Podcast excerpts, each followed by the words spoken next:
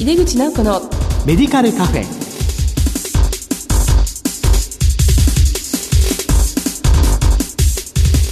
こんばんは。帝京平成大学薬学部の井出口直子です。この番組は医療を取り巻く人々が集い語らい情報発信をする場です。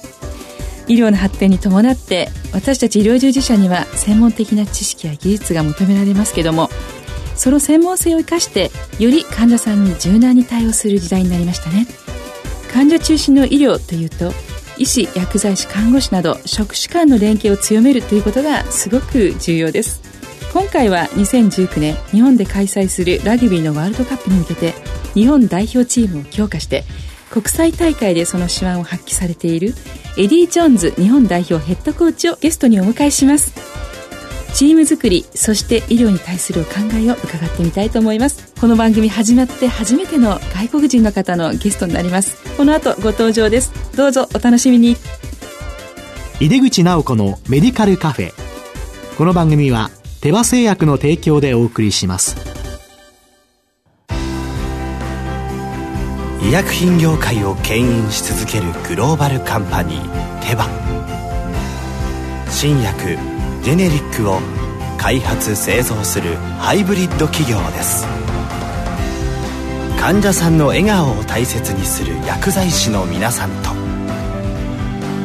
これまでもこれからもテバ製薬。帝京平成大学薬学部の井出口直子です。今月はチーム医療をテーマに豪華なゲストをお迎えします。スポーツに学ぶチーム力と題してお送りします。今回のゲストはラグビー日本代表ヘッドコーチのエディ・ジョーンズさんです。よろしくお願いいたします。Pleasure to be here. 今回招いていただいて大変嬉しく思います。え今日通訳にあの松平さんにお願いしています。松平さんどうぞよろしくお願いいたします。よろしくお願いいたします。え早速なんですけども、エディさんあのご略歴についてですね、今までのキャリアについて教えていただけますか？Mm. I've been a professional rugby coach now for twenty years, uh, the last three years being the Japan head coach.私はですね、プロのコーチとして今にじゅうねんかんやらせていただいてるんですが、このさんねんかんは日本代表のヘッドコーチとして指導をしております。はい、それまでの世界のキャリアとかももしよかったら少し教えていただいていいですか？コーチング。So I've coached Super Rugby for the Reds and the Brumbies in Australia, coached Australia for five years, uh, was technical advisor for South Africa.And then director of rugby at Saracens for two and a half years. まずはですね、スーパーラグビーのレッズ、そしてブランビーズ、あの両方ともオーストラリアなんですけど、そこでコーチの経験もあります。そしてオーストラリアの代表をごねんかん指導いたしました。えー、また南アフリカのテクニカルアドバイザーとしてもコーチングさせていただき、あとサラサンズのディレクターオブラグビーをにねんはんやらせていただきました。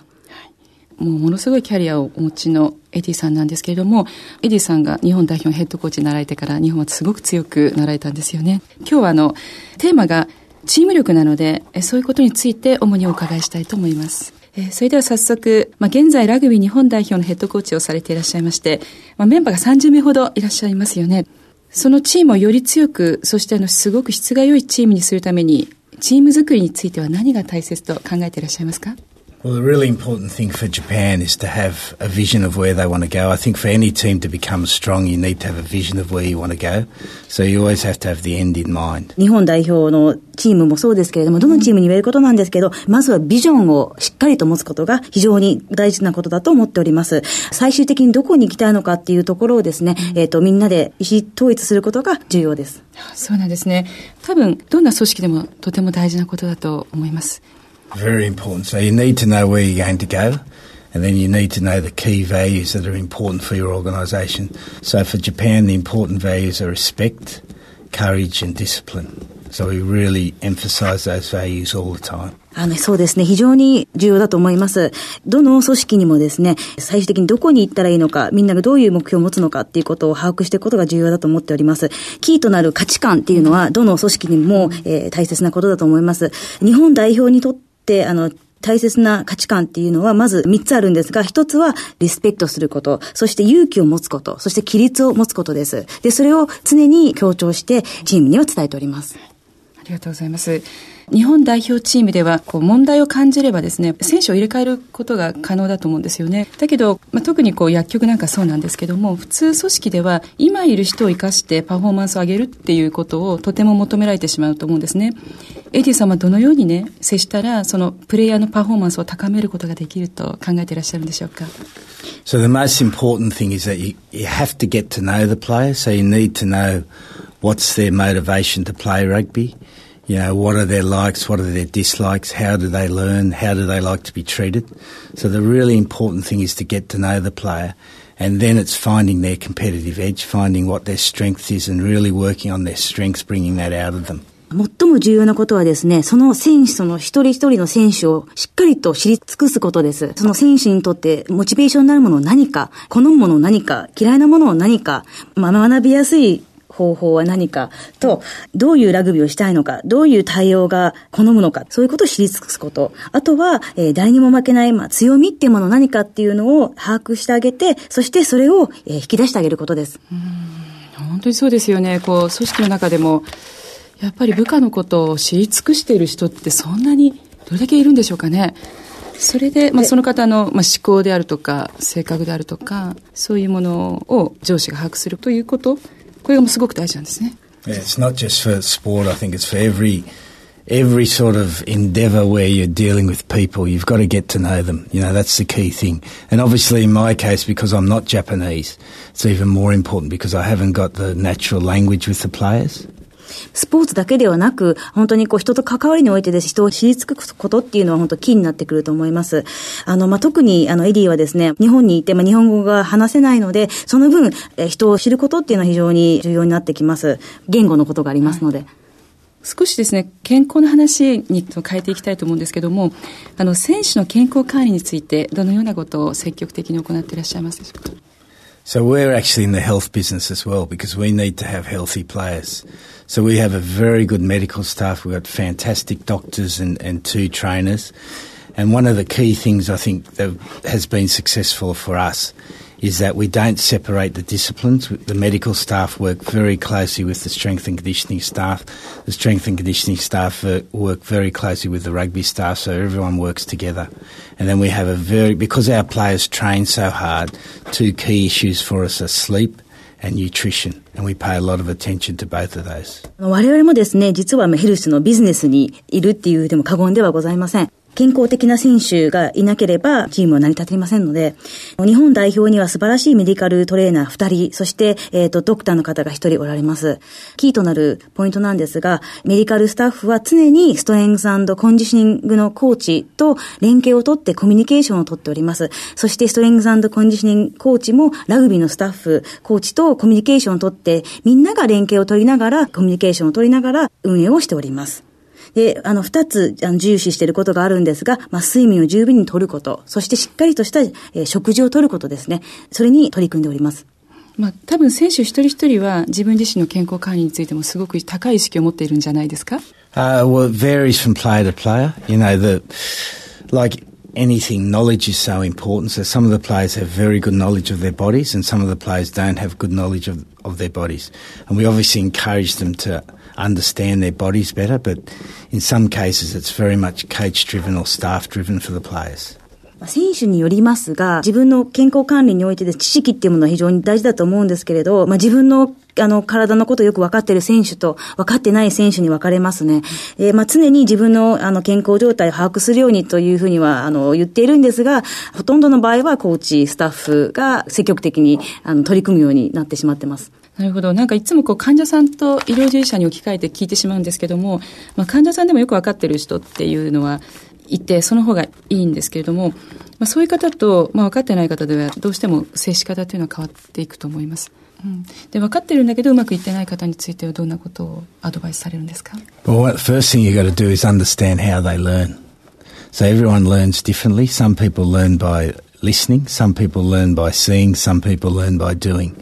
And so we need to understand for the player how he learns best. Once we've established their best learning medium, then it's a matter of giving them knowledge and giving them good practices. And like most things, it's having a good routine. まずはですね、その選手が一番学べる方針は何かっていうことを把握します。例えば聞いて学ぶ人なのか、それとも見て学ぶのか、それとも実際やってみて学ぶのが一番ベストなのかって、そこのところをまず見極めます。そしてそれをまあ見極めた上で、えー、知識をまあそういうこと、あのいろんなことを分からせて、でそして実行させるようにします。どのことにも言えるんですが、いいルーチンを持つことが非常にあの重要になってくると思います。なるほど。この場合でもやはりその選手のタイプで聞く方がいい、見る方がいい、タイプ別で全部アプローチを変えるってことですよね。And it'd have to be one of the great skills of a pharmacist when they see a patient, understanding very quickly how they can best deal with that patient.あのお医者さんもそうだと思うんですけれども、患者さんと接した時にすぐ患者さんの、まあ、性格などを把握して、それで一番いい対応の仕方をしてるんじゃないでしょうか。特にこの日本代表チームのメディカルサポートで優れた点をありましたら教えてください。 Well, firstly, they're, they're learning people. You know, they're always looking for new ways of treating the players, always looking for the newest technology to help the players. まずはですね、あの日本代表のメディカルスタッフなんですが、非常に向上心を持っておりまして、常にこう新しいことを取り入れたりとか、新しい知識を得たりとか、そういうことにあの積極的に取り組んでくださってます。あの新しい治療の仕方だったりとか、テクノロジーとかですね。 And secondly, they work very hard.あとは本当にこう懸命にハードワークをしてくださるスタッフです。 I've never seen medical staff in the world.World work as hard as these guys. この世界の中でですね、これだけあのハードワークをしてくれるメディカルスタッフと出会ったことはございません、うん、そうなんですね。じゃあエディさんご自身なんですけども、日本代表のチームの中でヘッドコーチがすべき仕事というのは何とお考えですか。Well, the main job for me is to make sure we set the vision. ヘッドコーチの最もあの大事な仕事としてはビジョンを描くことです。And then I make sure that everyone works together to achieve that vision. で、そのビジョンにあの向けて、みんなが一団となって同じ方向に向くことですね。In English, we say we need everyone to be on the same page. 英語ではみんなが同じページにいないといけないっていうふうな表現の仕方をします。And that's the head coach's main job. それがヘッドコーチの一番の仕事だと思ってます。やっぱりこう組織のトップっていうビジョンをね、描くことがすごく大事ですもんね。それでそのビジョンを浸透させるとか、高いパフォーマンスを出すために、そのチーム内のコミュニケーションの大切さについてのお考えをもう少し話してもらってよろしいでしょうか。 Communication is really important, again, to make sure that we're all on the same page. But one of the key things for coaches and our coaches is observation skills.of being able to observe the players, seeing what mood they're in, seeing what physical state there is, looking at their faces, looking at their eyes to see what they need. So to me, before communication comes observation, and then again the ability to communicate effectively is so important.えー、まずはコミュニケーションは非常に、えー、大切なことです。先ほど申し上げましたが、同じページにみんながいないといけないっていうところでですね、コーチとしてコミュニケーションよりも大事なのが洞察力ですね。人を観察する能力です。選手をしっかりと観察し、どういう今ムードなのかとか、フィジカルのコンディションはどうなのか、顔を見たり目を見たりして、その選手が必要なのは何かってことを見極めることです。それをしっかりと観察した上で、効果的なコミュニケーションを選手と取っていくことです。うん、そうですか。今スタッフはもうそうやって観察する、選手を把握する、知り尽くすっていうことはすごく大事だとおっしゃってまして、これは選手同士も当然やっていることなんですね。 Ideally, when you've got a really strong team, the leaders of the team are able to observe the mood of the team. Yeah, we don't have such experienced players at the moment, but our, certainly our senior players are starting to develop those skills, and it's something we're trying to teach them. You know, because like any team,Yeah, you have your leadership, which in the rugby teams are coaches, but then you want the team itself to have its own leadership.選手たちなんですが、あまりこうあのリーダーシップにおいてそこまでこう経験がある選手たちがまだ日本代表にはいないので、まあ、本来ならそのチームのムードだったりとか、そういうのをまあ観察して感じてもらうことが理想的なんですが、新人プレイヤーたちはそういうスキルをあの今身につけております。で、そういうスキルを今コーチ陣からも落とし込んでいるところです。で、どのチームもあ、まあ、コーチ陣がトップになると思うんですけれども、選手たちがそのように観察力などを身につけることができればあのいいかなと思います。そうなんですね。 So as a head coach, you're actually trying to make yourself redundant and get the team to run itself. That's what leadership's about, bringing the best out of the people around you. あのリーダーシップっていうのはですね、その周りにいる人たちの最大限の能力を引き出してあげることだと思います。ということはヘッドコーチの仕事としては自分が引退させられるまでチームを良くすることですね。そしてヘッドコーチが不在でも機能するようなチームに育てることです。うん、その時にそのシニアプレイヤーというのは大切な役割を果たすということでしょうかね。ヘッドコーチが不在の場合。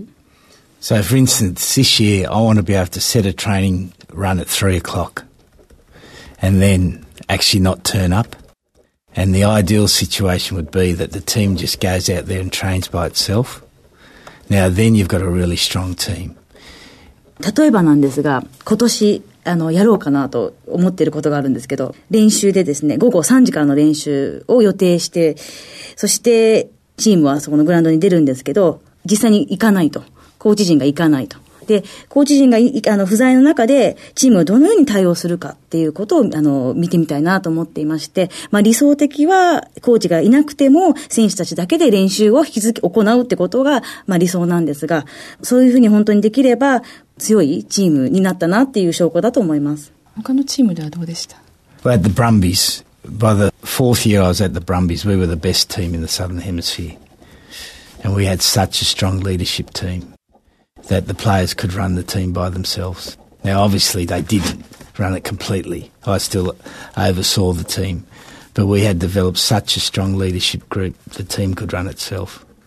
一回ですね、あの、オーストラリアのブランビーズで、あの、試したことがありまして、よねんめですね、行ったんですが、その時は本当南半球でいてもベストなチームっていうほど強くなっておりまして、非常に強いリーダーシップを持っているチームでしたので、あの、自分たちで練習を行うことができてました。で、もちろんその、すべてではないですけど、もちろんエディもお手伝いをしたんですが、非常に強いチームでした。リーダーシップも。えー、そ、あ、それじゃあ、日本のチームは予想としてはどうですか？その場面の時に。Ah, well, the timing of when I do it's important. I won't do it until I know the team's ready. You know, like everything in life, timing is so important. So I'll just watch the team progress. As I feel the team is ready to experience that situation, then I'll allow it to happen. タイミングが全てですので、まあ、全てにおいてもそうですけれども、まずは、えーまあ、チームがそういう対応ができるかどうかって、まあ、できるなって思った時に、あの、うん、それを試してみようかなと思っております。そうですね。テーマはチーム医療です。今その医療においてはチームいかに動かすかっていうのはもう本当に国を挙げて今重要視されているんです。特にこう難しい病気の治療にもすごく大事というふうに考えられてまして、まあ、そういう時に状況に応じてリーダーっていうのは変わっていくっていう考え方なんですよね。え例えばその外科医オペをして外科医、そしたらまあ内科医、腫瘍内科医で小児科医、看護師、そして薬剤師で、誰もが同じ目的を意識を持って、まあ、どんどんこうリーダーが変わっていく。で、常にこう医療チームの輪の中に、まあ、患者さんもそこに入っているわけなんです。場面によってそこでリーダーシップを取る人が、まあ、ナースであったり薬剤師であったりっていうふうになっていく。こういう考え方はこうラグビーの世界でもあるんですか？ Yes, very much so. So when we're rehabbing a player, a player coming back from injury,It's so important that the player comes back not only healthy but also fit. And fit means a fitness to play rugby.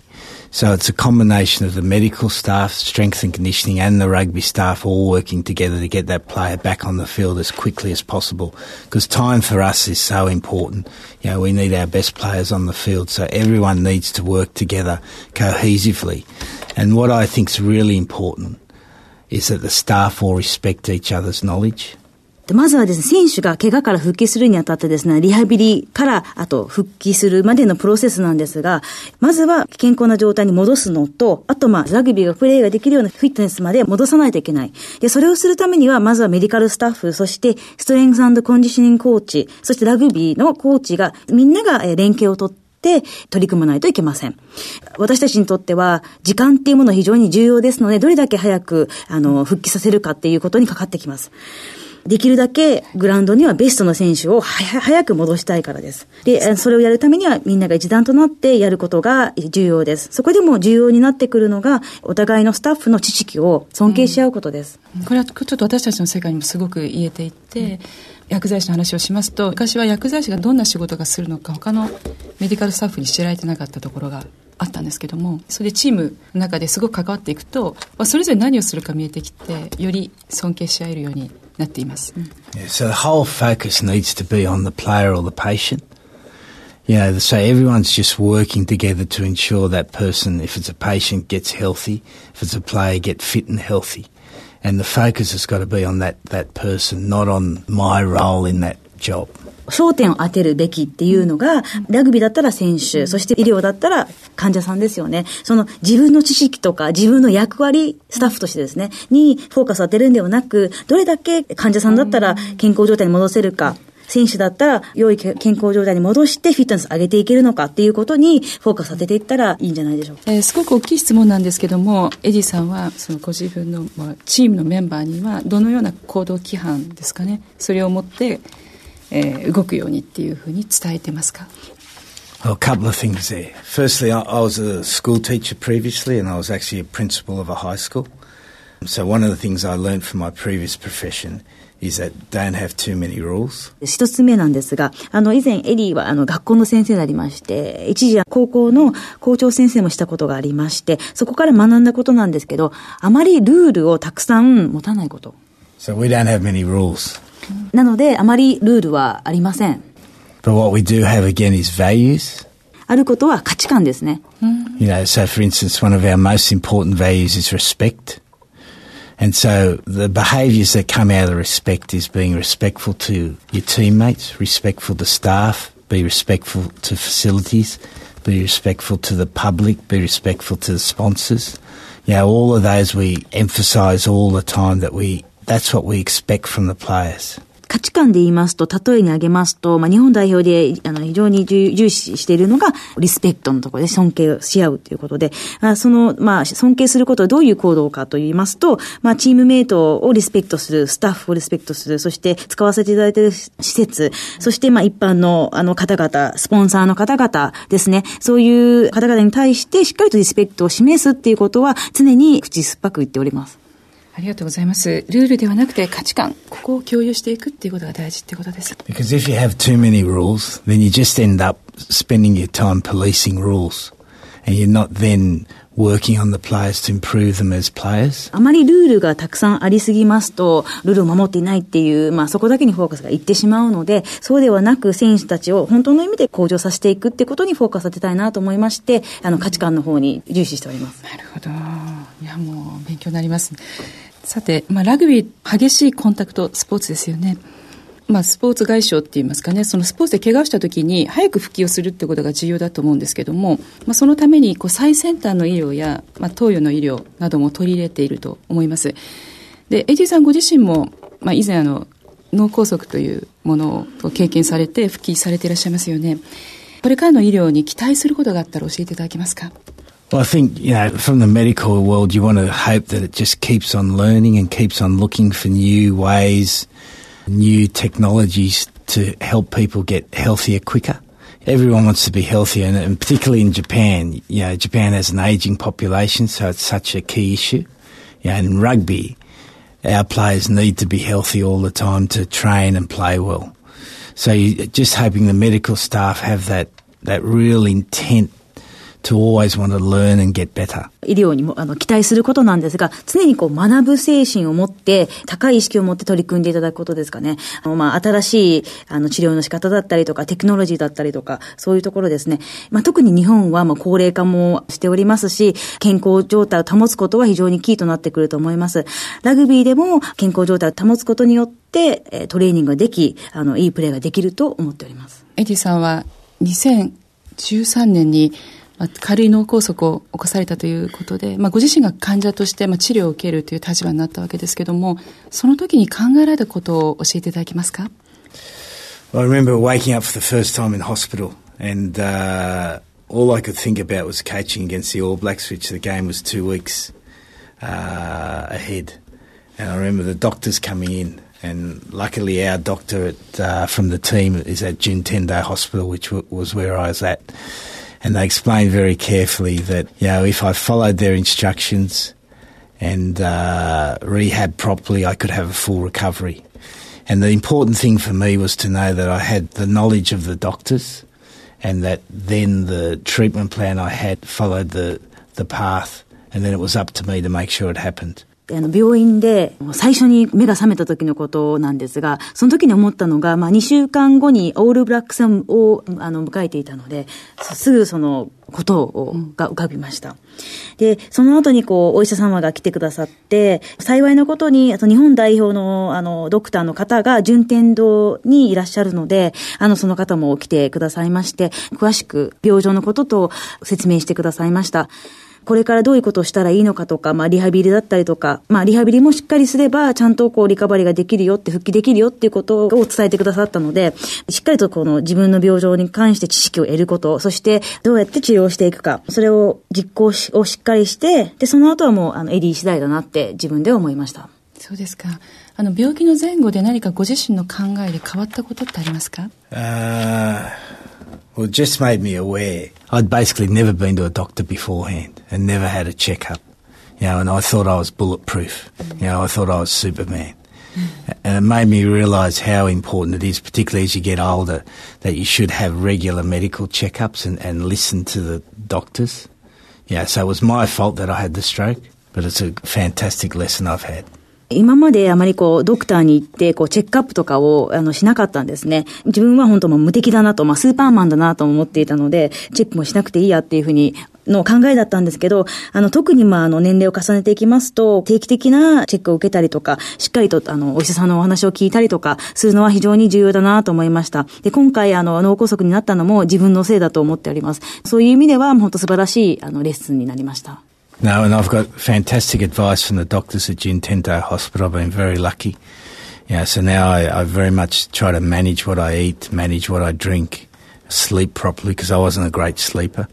Um, so with all of those things, you know, I feel like I'm in, right on top of the situation.But the, you know, the core of it was to get good medical care immediately. あの幸いなことにですね、あの順天堂のお医者さんからあのいいアドバイスをいただきましたので、それをしっかりフォローしております。で、あの今は食べ物や飲むものに関しましても非常に気をつけてます。あとまあ睡眠の部分で言いますと、あまりあの昔はちゃんと睡眠をとっていませんでしたので、あのそれもしっかりとるようにしてます。今は本当に自分ではよくマネジメントできているかなと思います。一番あのキーとなったのが脳梗塞の後にしっかりとしたメディカルケアを受けることができたっていうところです。そうですね、はい、ありがとうございます、まあ、いよいよくがつにはワールドカップのイングランド大会が開幕しますね。ぜひ意気込みをお聞かせいただきたいと思います。So it's a massive year for Japanese rugby. 日本のラグビーにとって本当に大きなあのいちねんとなると思います。 So we haven't won a World Cup game for twenty-four years.あの日本代表にワールドカップの大会でにじゅうよねんかん一勝もしたことがありません。 So we want to rewrite Japanese rugby history.ラグビー界で新しい歴史をあの刻みたいと思っております。We want to do it playing our own style of rugby. それも日本らしくプレーをして勝ち取っていきたいと思います。As we talk about the Japan way. それはまさしくジャパンウェイの戦い方です。So if we have the courage to do that. そういうプレーをするにあたって、まあ、勇気を持ってプレーしないといけないですし。Yeah, I believe at the World Cup we can do really well. そういうふうに取り組めばワールドカップでいい成果があの得られるかなと思っております。And we've set ourselves the ambitious target of making the quarterfinals. 目標が高いかもしれませんが、あのワールドカップで準々決勝に出るっていうことも目標に挙げております。And I really believe there's a lot of growth in the team. 本当にこうチームはまだまだ成長できると思っております。So we're looking forward to a very, very successful year. A lot of hard work ahead. たくさんハードワークをしていかないといけないと思うんですけれども、たくさん今年は成功する年だと信じております。ありがとうございます。本当に楽しみです。えというわけで、チーム医療特集のいっかいめは、スポーツに学ぶチーム力と題してお送りしました。今回のゲストは、ラグビー日本代表ヘッドコーチのエディ・ジョーンズさんでした。エディさん、大変お忙しいところ、本当にどうもありがとうございました。Thank you very much. No, it's been good fun. Thank you.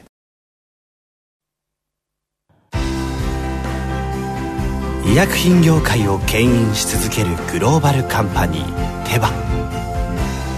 新薬ジェネリックを開発製造するハイブリッド企業です。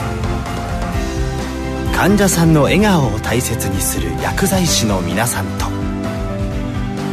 これまでもこれからもテバ製薬。